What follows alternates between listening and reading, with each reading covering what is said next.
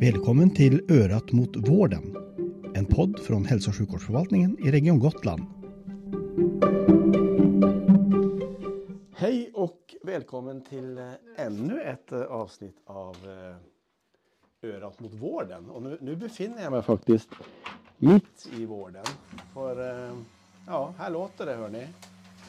Jag är i på huvudentrén på akutmottagningen. Jag står här med två medarbetare och eh, ni ska få börja med att presentera er. Ja, Fanny heter jag. Jag är sjuksköterska här på akutmottagningen Visby. Daniel heter jag. Jag är också sjuksköterska här på akutmottagningen. Och eh, David, eller Daniel, du, du har ett uppdrag till har jag förstått. Ja, jag jobbar med verksamhets och kvalitetsfrågor och beredskapsfrågor i stort. Ja, och eh, som sagt, eh, vi, vi, står nu i den här lilla slussen som, som är in till, till eh, akutmottagningen här på, på Visby lasarett. Och vi, vi tänkte faktiskt börja här för att eh, när man kommer till eh, entrén på akuten så är det låst. Och, och varför är det låst? Det är låst för att eh, vi vill ha möjlighet att veta om den som söker vård hos oss har en smittsam sjukdom som vi får möjlighet att hänvisa till en annan ingång. Sen finns det också en säkerhetsaspekt i det hela, att vi vill inte ha in våldsamma personer i vår mottagning. Vad händer när jag kommer hit och ringer på?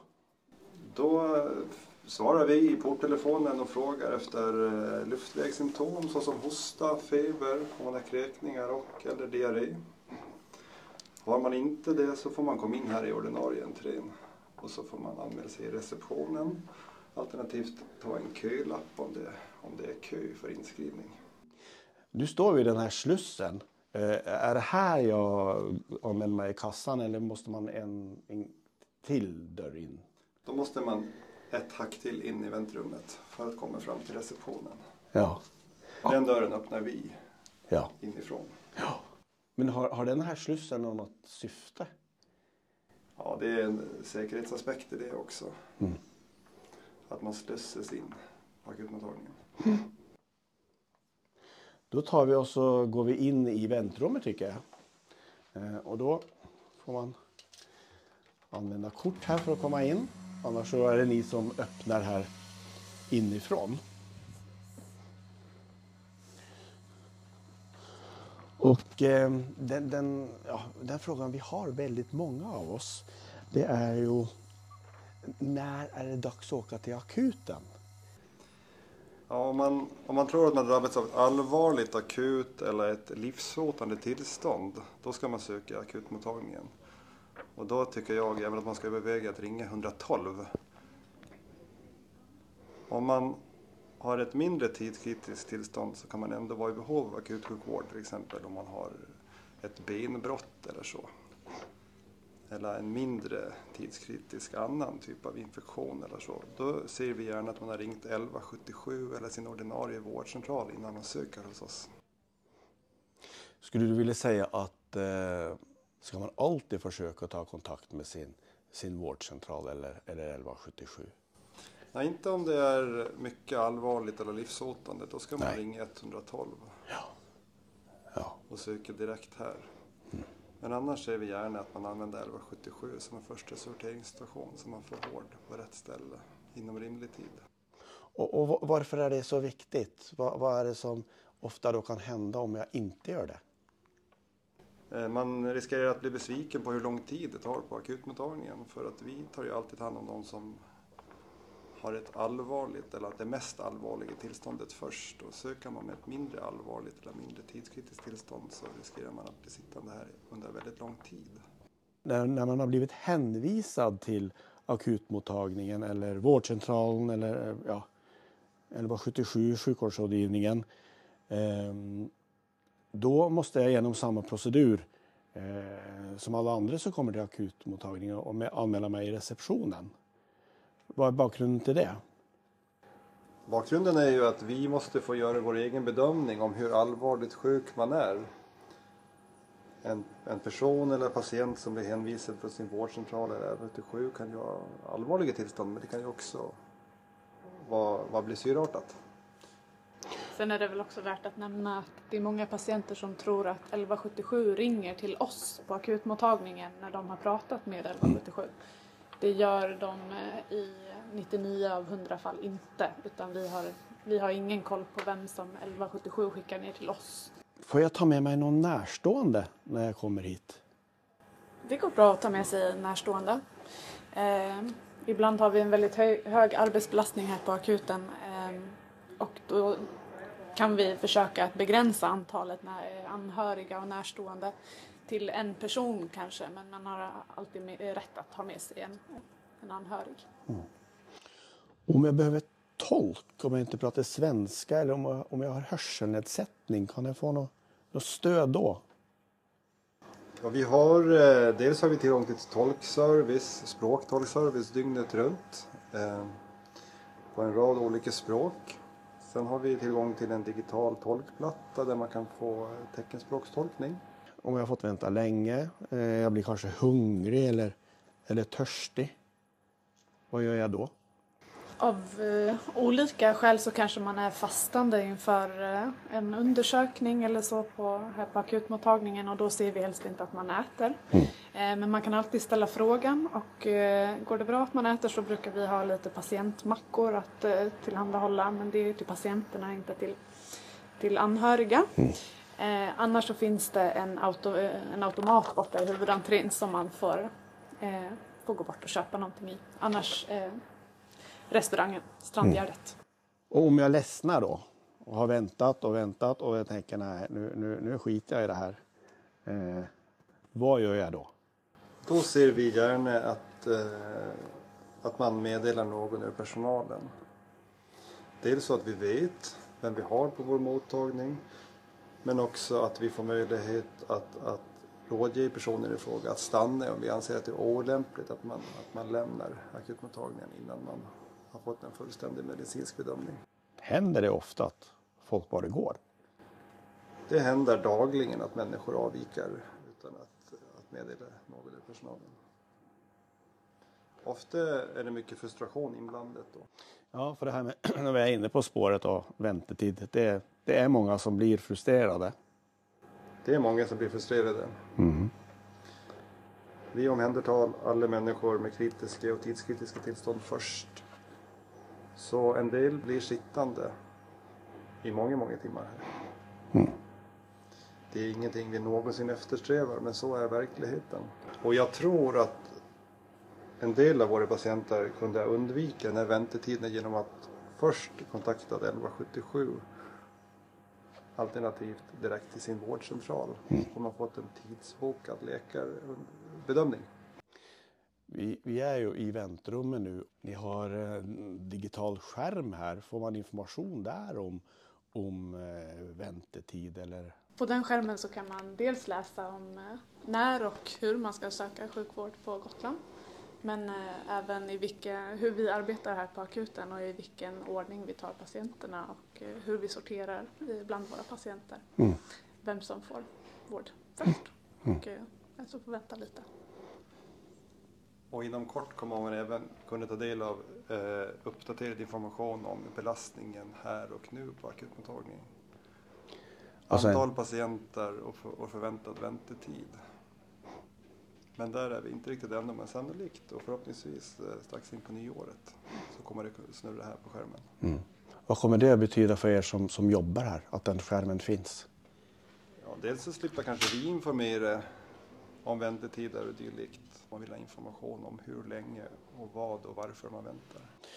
Nu har jag anmält mig i, i kassan när jag kommer hit. När du anmäler dig i kassan så berättar du om eh, ja, helt enkelt varför du har tagit dig till akutmottagningen idag.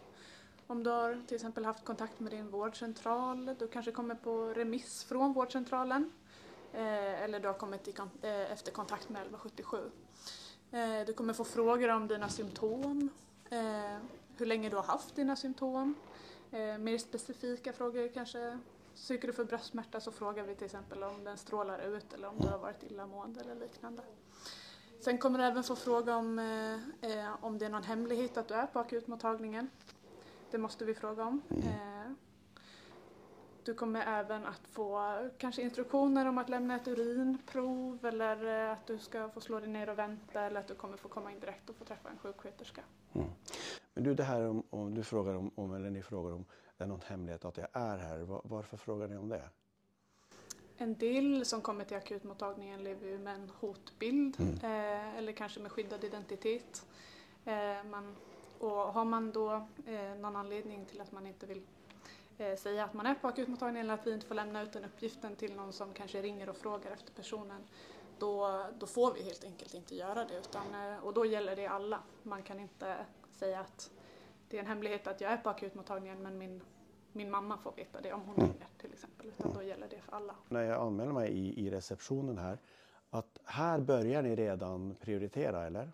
När, när ni liksom ser utifrån vad jag berättar då, vad jag har för symptom och Här görs en första prioritering utefter kontaktorsak, symptom och en klinisk bedömning. Helt enkelt vad man uppvisar för symptom när man står här i receptionen. Är den som sitter i kassan en sjuksköterska? Ibland och ibland är det en undersköterska. För när jag är klar i receptionen och så sätter jag mig och väntar. ehm, och så kan det ta lite tid. Behöver jag vara orolig för att ni har glömt bort mig? I princip inte. Eh, Det har hänt eh, men det är mycket, mycket, mycket ovanligt.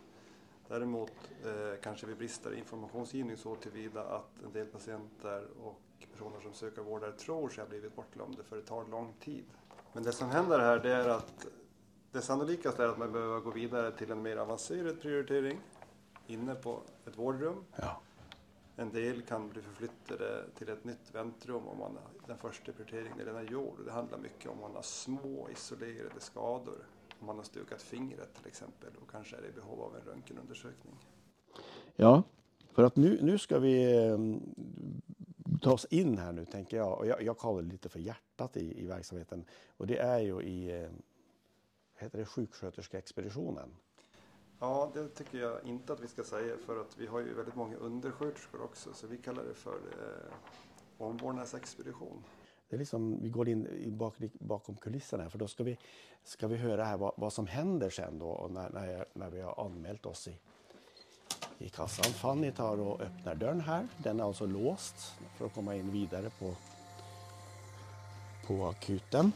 Och eh, då går vi in i omvårdnadsexpeditionen.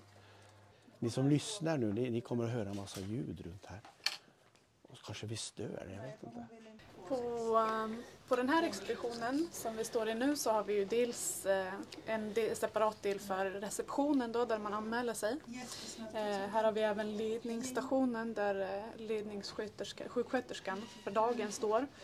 Där vi har ett larmbord med, eh, där vi tar emot ambulans-EKG och även eh, telefoner för att kunna kommunicera med, med ambulanser och polis och räddningstjänst etc.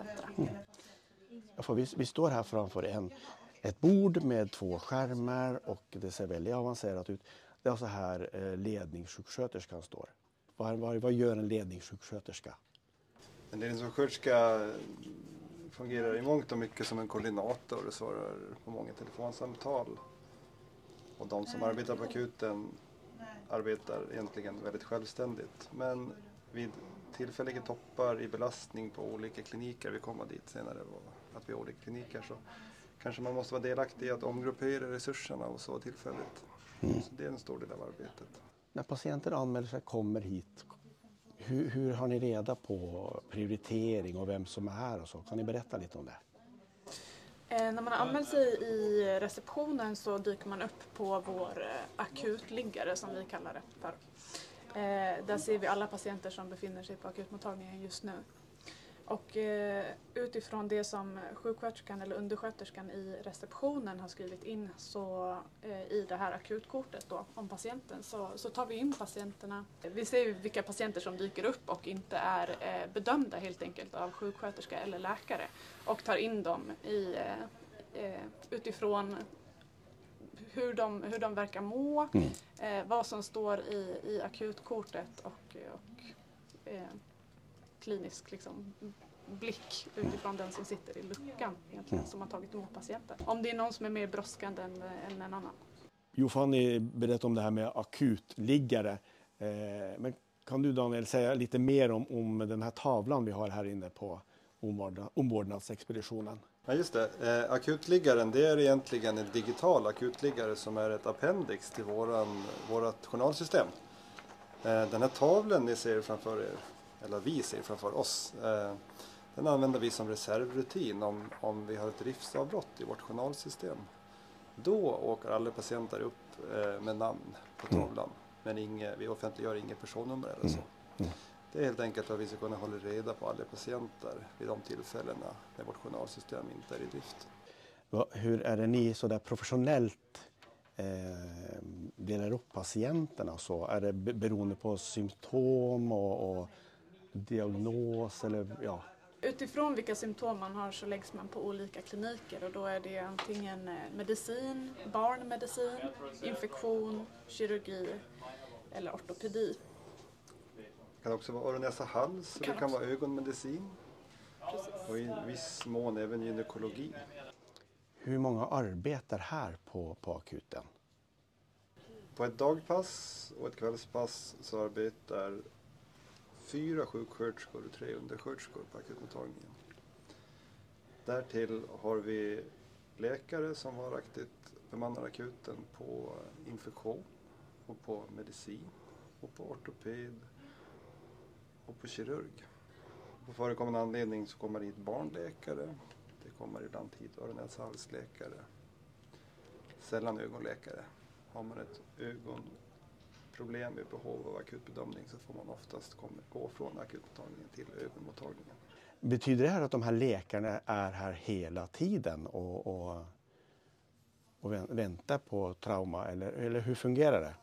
På akutmottagningen behöver man aldrig vänta på patienter. Vi har patienter med stor säkerhet dygnet runt och vi har många patienter samtidigt dygnet runt. Eh, många läkare som arbetar här eh, utgör liksom klinikernas primärjourslinje. Det är kanske en eh, mindre erfaren läkare. Då har de alltid ett stöd av en, av en mer erfaren läkare mm. som bemannar klinikernas bakjourslinje. Och den bakjourslinjen kan vara en läkare som befinner sig på sjukhuset och vissa tider på dygnet i hemmet. Är det samma bemanning dygnet runt alla dagar året om? Eh, det är det inte, utan bemanningstalen följer ju inflödet av patienter. Så man försöker bemanna verksamheten utefter statistiskt hur det ser ut med antal patienter på akuten samtidigt. Mm. Det innebär att det är färre medarbetare på plats nattetid till exempel. Hur ser arbetet ut då för er som arbetar här, antingen som sjuksköterska eller undersköterska? Eh, ja, det är kanske dags för patienten att komma in. Vad, vad händer då sen? När vi eh, tar in patienter så ofta har de fått sitta kanske en liten stund i väntrummet och eh, väntat på sin tur. Eh, då ropas de upp och tas in på ett undersökningsrum där man oftast får träffa en sjuksköterska och en undersköterska först. Där utifrån vilka symptom man har så, så tar man vitalparametrar, puls, blodtryck, temp, syresättning. Och har man till exempel ont i bröstet så tar man ett EKG. Eh, man får lämna sina, sitt urinprov om man behöver göra det eh, eller liknande. Det tas även blodprover utifrån vad man har för, för symptom. Då. Och utefter, eh, utifrån ens symptom och ens vitalparametrar så triageras man. Eh, alltså man sorteras utifrån eh, de symptom och de vitalparametrar man har och då erhåller man en färg utifrån ett triagesystem som vi använder, som även ambulansen använder. Ja. Och då är det den som är i störst behov av vård som kommer först? Precis. Alltid. Och därför så kan väntetiden variera när man är här. Um, vi återgår till väntrummet för att, att um, jag har anmält mig i expeditionen och jag börjar må sämre. Va, vad ska jag göra då? Då gör man precis som om man befinner sig på ett vårdrum, att man ringer på patientkallelsesystemet. Det finns en knapp i väntrummet, man har också möjlighet att återgå fram till receptionen och berätta om att man mår sämre. Eh, jag ska hem efter besöket här. kan jag få hjälp med det om, om jag inte har egen bil eller någon som kan, kan hämta mig? Hur, hur går det till? Eh, om det föreligger något medicinskt skäl till att få en färdtjänst eller eh, sjukresa hem så går det bra att, eh, att eh, få det. Vi kan boka det här på akutmottagningen eller om man är berättigad färdtjänst. Men om man inte har något medicinskt skäl till att åka sjukresa hem så har man tyvärr inte rätt till det. Utan då får man gärna en, en gratis bussbiljett kan vi erbjuda.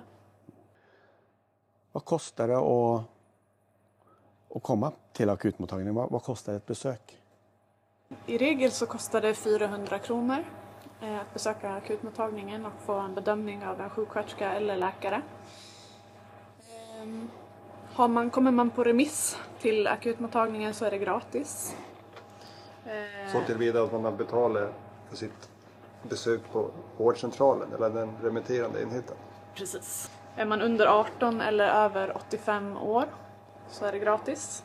Eh, och kommer man tillbaka till akutmottagningen för samma åkomma som man sökte för inom 24 timmar så är det också gratis. Vi börjar närma oss sluttampen här på det här avsnittet. Eh, och jag är lite nyfiken, jag måste fråga er. Och jag börjar med dig Fanny. Eh, var, varför blev du sjuksköterska? Jag tror alltid jag har eh, lockats av eh, sjukvården, eller trivs väldigt bra inom eh, sjukvården. Min, min mor eh, jobbar in på sjukhuset också och jag har alltid tyckt att, eh, att det är härligt att komma och hälsa på henne på jobbet och trivs i de här lokalerna. Mm. Eh, jag tror att det är en stor bidragande faktor och sen såklart att få möta människor eh, i deras svåra situationer men också i deras liksom, glada och lyckliga situationer mm. på, på akutmottagningen. Så ja, det är nog en stor anledning till att jag ville bli sjuksköterska. Jag vet att du har erfarenhet av annan vård också. Du har inte bara jobbat här på akuten. Vad gör att du är, att du är kvar här? Ja, jag har jobbat några år inom cancersjukvården på fastlandet och eh, anledningen till att jag sökte mig ifrån det var väl att jag egentligen eh, tyckte att, eh, att det var lockande med akutsjukvård. Att eh, få träffa patienter som är svårt sjuka, korta snabba möten där, där man får jobba väldigt självständigt och eh, lita på sin egen förmåga. Och, och det tycker jag verkligen att, att den här arbetsplatsen uppfyller. Det, man lär sig otroligt mycket som sjuksköterska här. När skulle du säga att du, du känner dig mest nöjd med, med hur det blir med det jobbet du gör? Det är väl när man, eh, när man eh, känner att, eh, att man kan, som Daniel pratade om förut, att man kan tillgodose de här svårt kritiskt sjuka patienterna och man känner att man har tid och gör ett bra jobb. Liksom. Mm. Och där man faktiskt, patienten kanske till och med överlever en, en annars livshotande sjukdom eller tillstånd. Det gör att, att man blir väldigt nöjd. Daniel? Varför blev du sjuksköterska? Jag eh, hade en tanke i tonåringen om att jag ville jobba inom ambulanssjukvården. Det gör jag inte och har aldrig gjort. Eh, jag har jobbat på akutmottagningen i Visby sedan 2010. Så jag har blivit kvar här. Jag säger som Fanny, jag tycker att den här omväxlande arbetssituationen, det är väldigt dynamiskt. Eh, det är väldigt roligt och väldigt utvecklande. Och när skulle du säga att, att du, du känner dig mest nöjd med, med hur det blir med, med det jobbet du gör? Jag känner mig väldigt nöjd när man kanske kan eh, hemförlova en patient från akutmottagningen och patienten och patientens anhöriga är väldigt nöjda med besöket. Jag kan också känna väldigt stor tillfredsställelse när man som en del av ett stort medicinskt team tar hand om de svårast, svårast kritiskt sjuka. Ja, helt mot slutet här så vi var inne på tidigare att ni ska bygga om. Eh, hur känns det? F finns det behov av, av förändringar lokalmässigt? Nej, men eh, dels att vi får större lokaler. Eh, akutmottagningen har ju växt väldigt mycket det senaste årtiondet. Eh, och då behöver vi verksamhetsanpassa de här nya stora lokalerna så de passar våra behov. Nu gör vi det så gott det går i en ombyggnation. Vi kommer att få välfungerande akutrum, vi kommer att få möjlighet till bra patientövervakning, förhoppningsvis förbättrade flöden. Då har vi kommit till vägs ände här på akutmottagningen och eh, jag vill tacka så mycket för att jag fick komma och eh, hälsa på och prata med er. Och eh, tack till dig som lyssnar på Örat mot vården. Du får gärna gilla podden och även följa oss där poddar finns. Tack och hej och ha det så bra.